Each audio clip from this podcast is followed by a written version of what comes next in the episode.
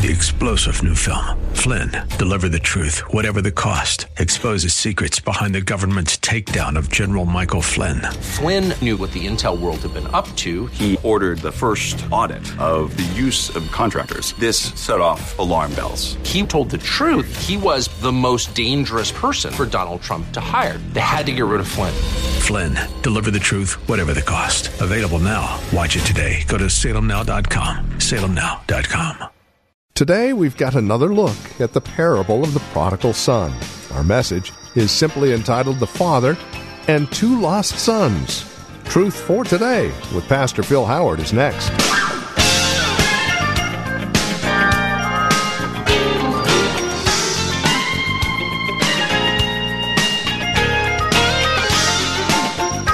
Welcome to today's broadcast of Truth for Today. Pastor Phil Howard is continuing with our series, Parables of Luke.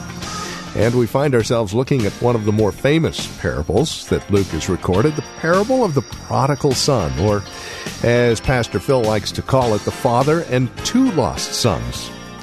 Today, we want to begin our time together taking a look at why the father is running. It's rather unusual for an elderly statesman to be running towards a rebel son.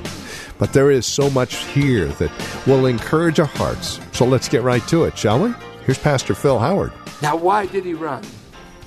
The custom of the day was when a rebel came back, the village had two rights. They could form a mob immediately, and this would be the normal course. And two, they would go as a village with one voice and begin to slander him, cuss him, curse him, and to ridicule him and hope that the mob did not turn it into a lynching party.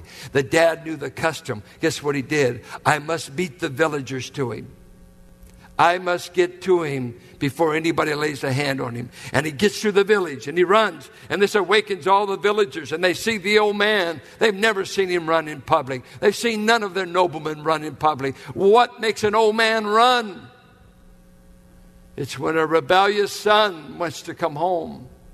And he runs through there. And it's a moving thing because the village was going to be a gauntlet in which the boy would have to go through and be hit, spit upon, cursed, slandered. Men and women, boys and girls, hit this boy. He has despised his father and he's despised in this village. But his dad saw to it that didn't happen. He got to him first. And when he got to him, he did something amazing.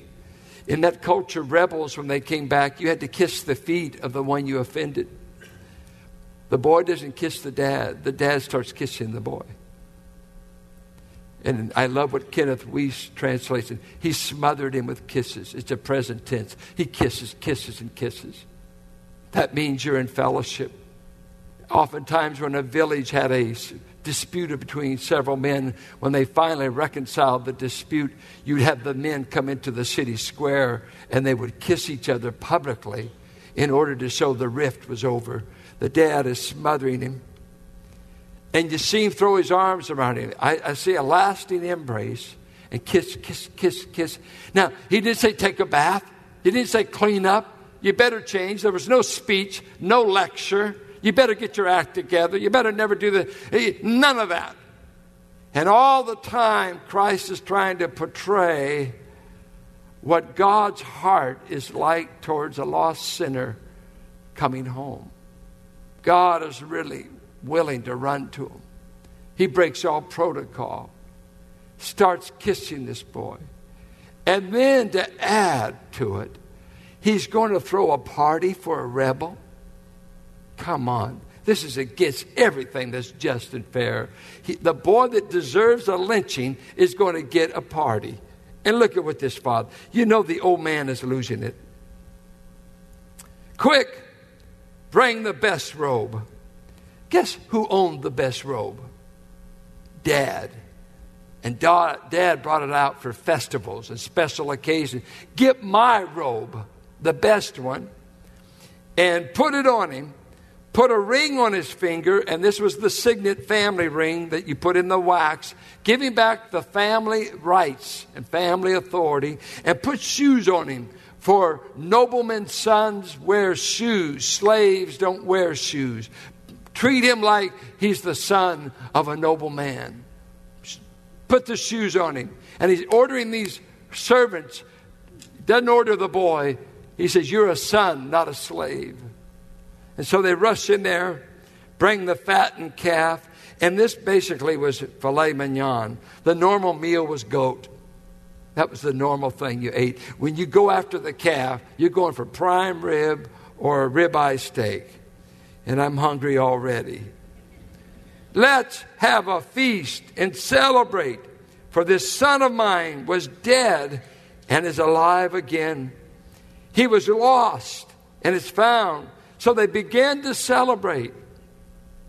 And oftentimes, what we do, we end the story there, but Jesus didn't. Because that's not the purpose of the story. The real intent of the story now moves to the older son. Meanwhile, the older son, now look at this shameful relationship. The older son was in the field. Now, why wasn't he with his dad running out to greet his younger brother? Come on, he's the older son. He would know the dad's heart. Or, or at least he would have told all the servants prepare the meal, but he's an outsider. He's out in the field. He's not even in the house. What Christ is going to say you can be around the Father's house and not have the Father's heart. He loved the field. He didn't love what made the old man happy. He loved hanging out like the Pharisees. This is my Father's house. What would you know about the Father's house? You've turned it into a den of thieves. You're self righteous men that despise who the Son of God is running with, you really are the older brother. And so, what does he do? He, your brothers come home, we're having a party, come on, join. So the older brother became angry and refused to go in. And once again, the dad takes the humble route. This was an indignant indignity he did to his dad. He's publicly embarrassing him. But he goes out and pleads with him, and he calls him the term teknon, my little child. Hey, he's a grown man. He's supposed to be helping out the old man. He's supposed to be rejoicing. And you see the dad outside the house. My, my child, a tender term, my, my born one. I, I'm pleading with you. Come on into the house. Join the party. But he answered his father, Look, all these years I've been slaving for you and never disobeyed your orders. Yet you never gave me even a young goat so I could celebrate with my friends. But when this son of yours who has squandered your property with prostitutes comes home, you kill the fattened calf for him. And guess what? At this point, the Pharisees are saying, That is right. That's our man.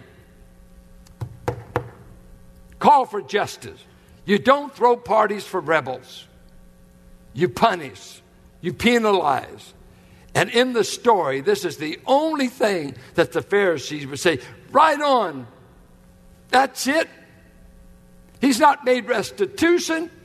He's made an irreparable kind of break in the family. This boy's got it right. No parties, no going in. This is our man. My son, the father said, You are always with me, and everything I have is yours. But we had to celebrate and be glad because this brother of yours was dead and is alive again. He was lost and is found. You see, the older brother was a prodigal at home. He was wasting his life in wrong attitudes towards the father. I'm earning everything you give me. I've been slaving on this property all these years. Wait, who owns the property? The dad or the elder son? The elder son. He already gave it to him. You're not working the land because you love the Father. You're working the land because you're greedy for a profit. It's all for you. You don't love the Father any more than the young rebel. But the young rebel is that sinner at his worst, and over here you represent the self righteous at their best. You earn everything. You got it coming. I keep all the law. I, I'm righteous. I'm slaving for you. Come on. If you're going to be good to anyone, be good to me. No grace there, all merit. But in the midst of it, he didn't have the Father's heart.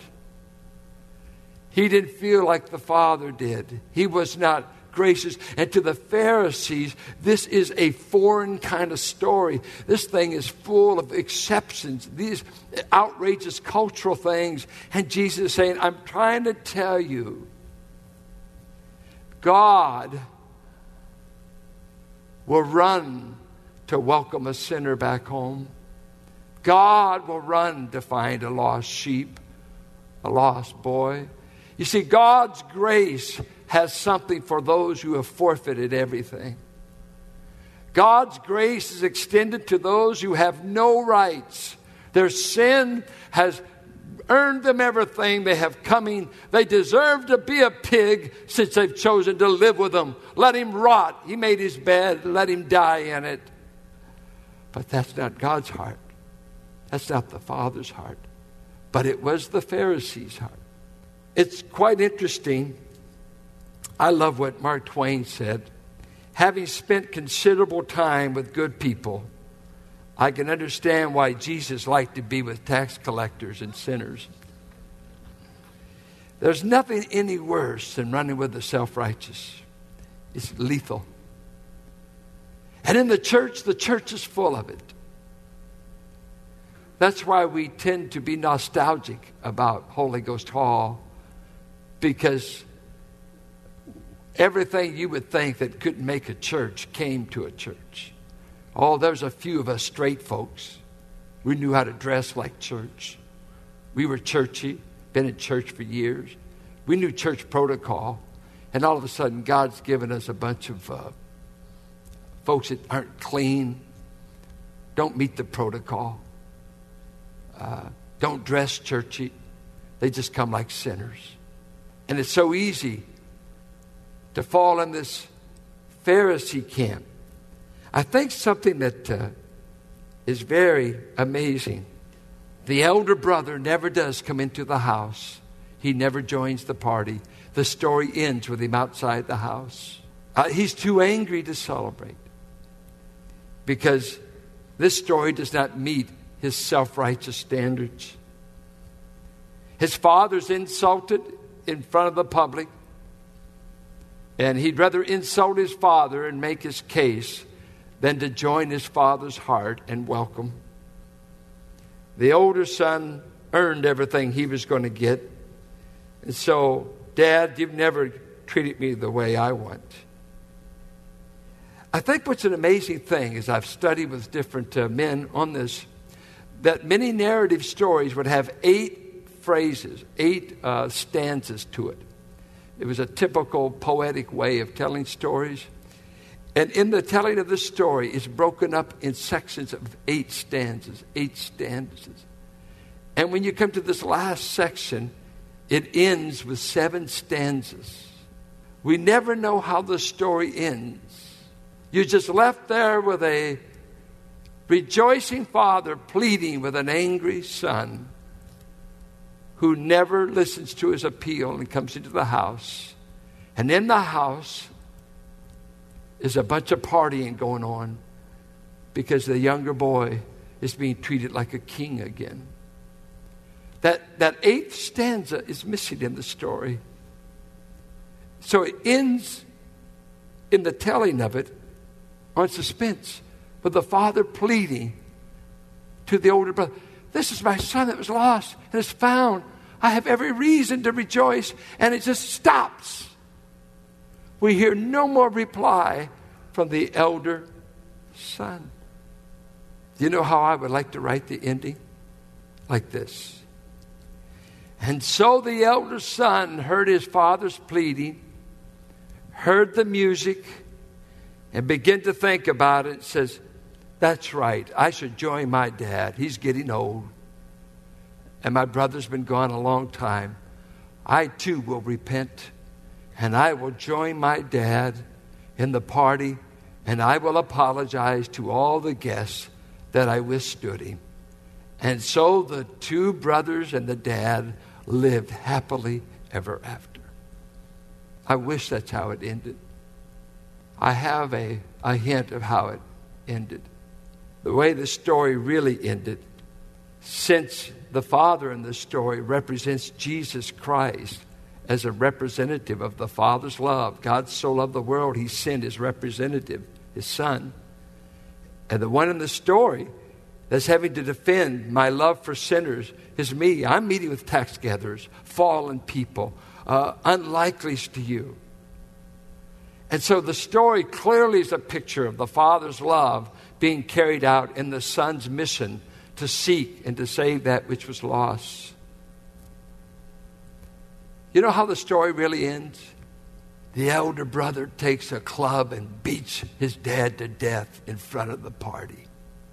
In a matter of three months from when this story is told, they will take a spear to the father they will drive nails into the Father in this story, who was God the Son, God's display of seeking sinners.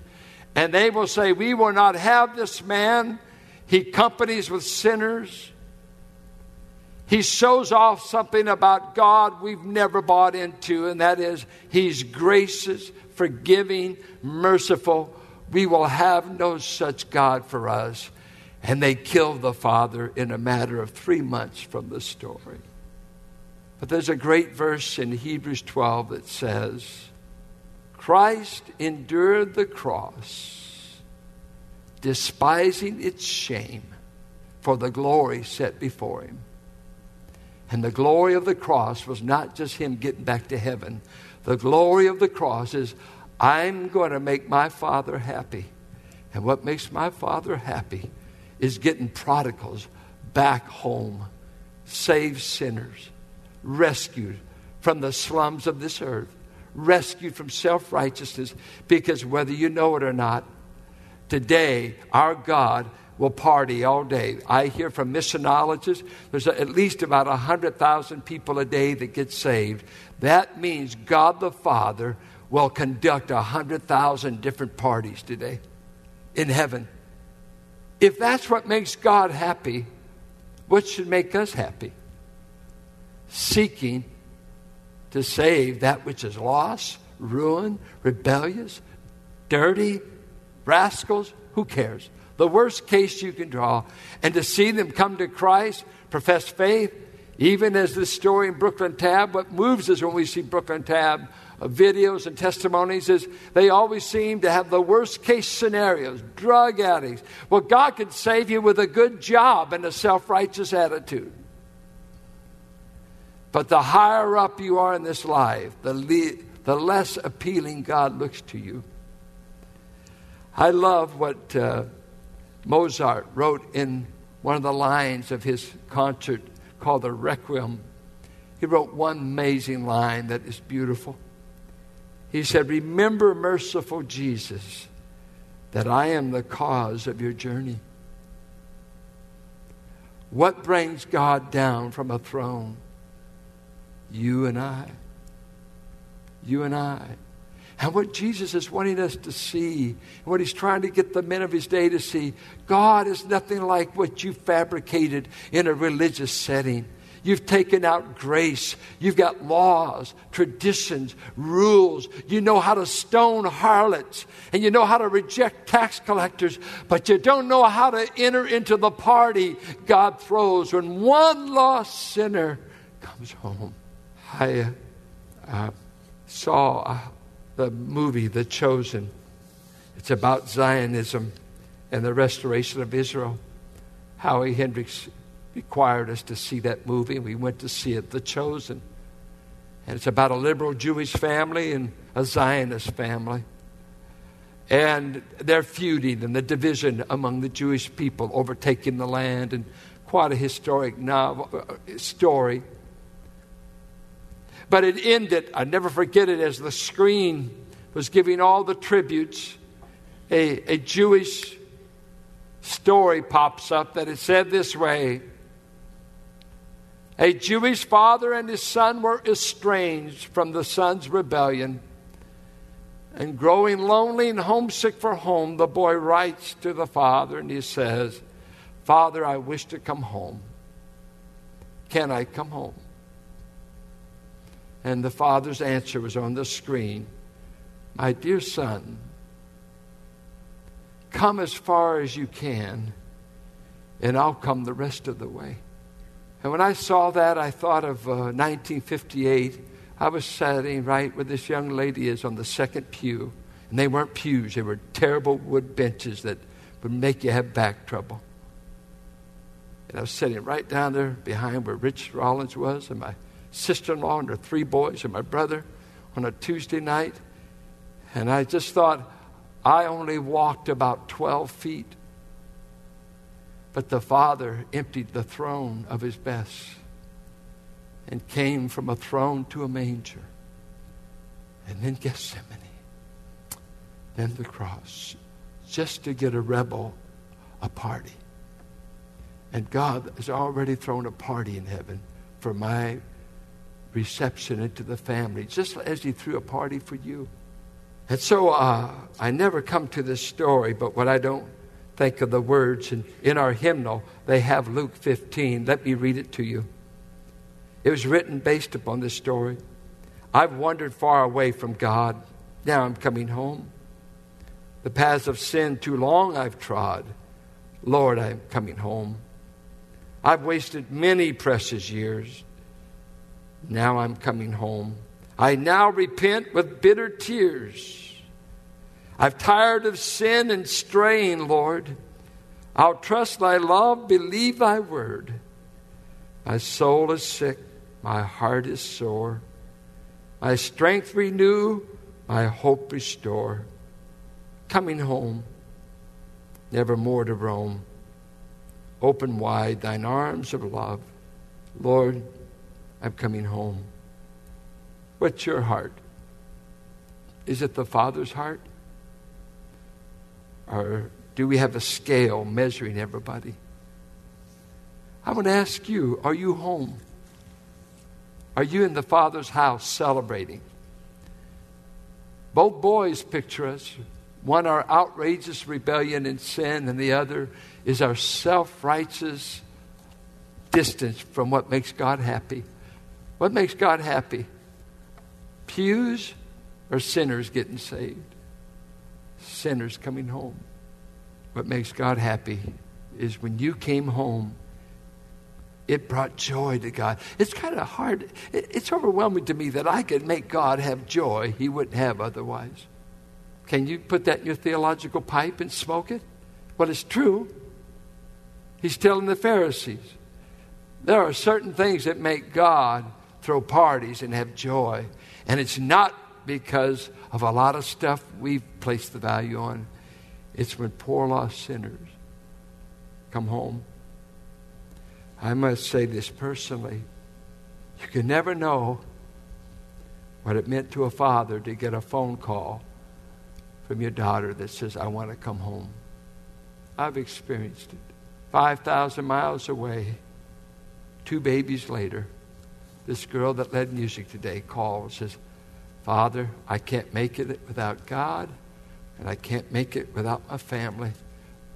I know I've, I've despised my birthright, but can I come home? And she did. Have you come home? Are you a believer? Or have you been a believer that has lost the Father's heart? You're too self righteous to have the Father's heart. Your religion stinks. You're part of the Pharisees. Should not the forgiven be the most forgiving? That should be the environment around here. We're throwing parties for people. And with that, we come to the end of our time together here on Truth for Today, the ministry of Valley Bible Church here in Hercules with our teacher and pastor, Pastor Phil Howard.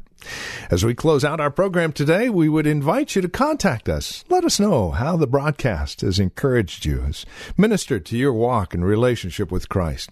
Now, there are a couple of ways that you can contact us. By phone, obviously the easiest, 855 833 9864. Again, simply call 855 833 9864. You can also write to us at 1511 M Sycamore Avenue, Suite 278, Hercules, California.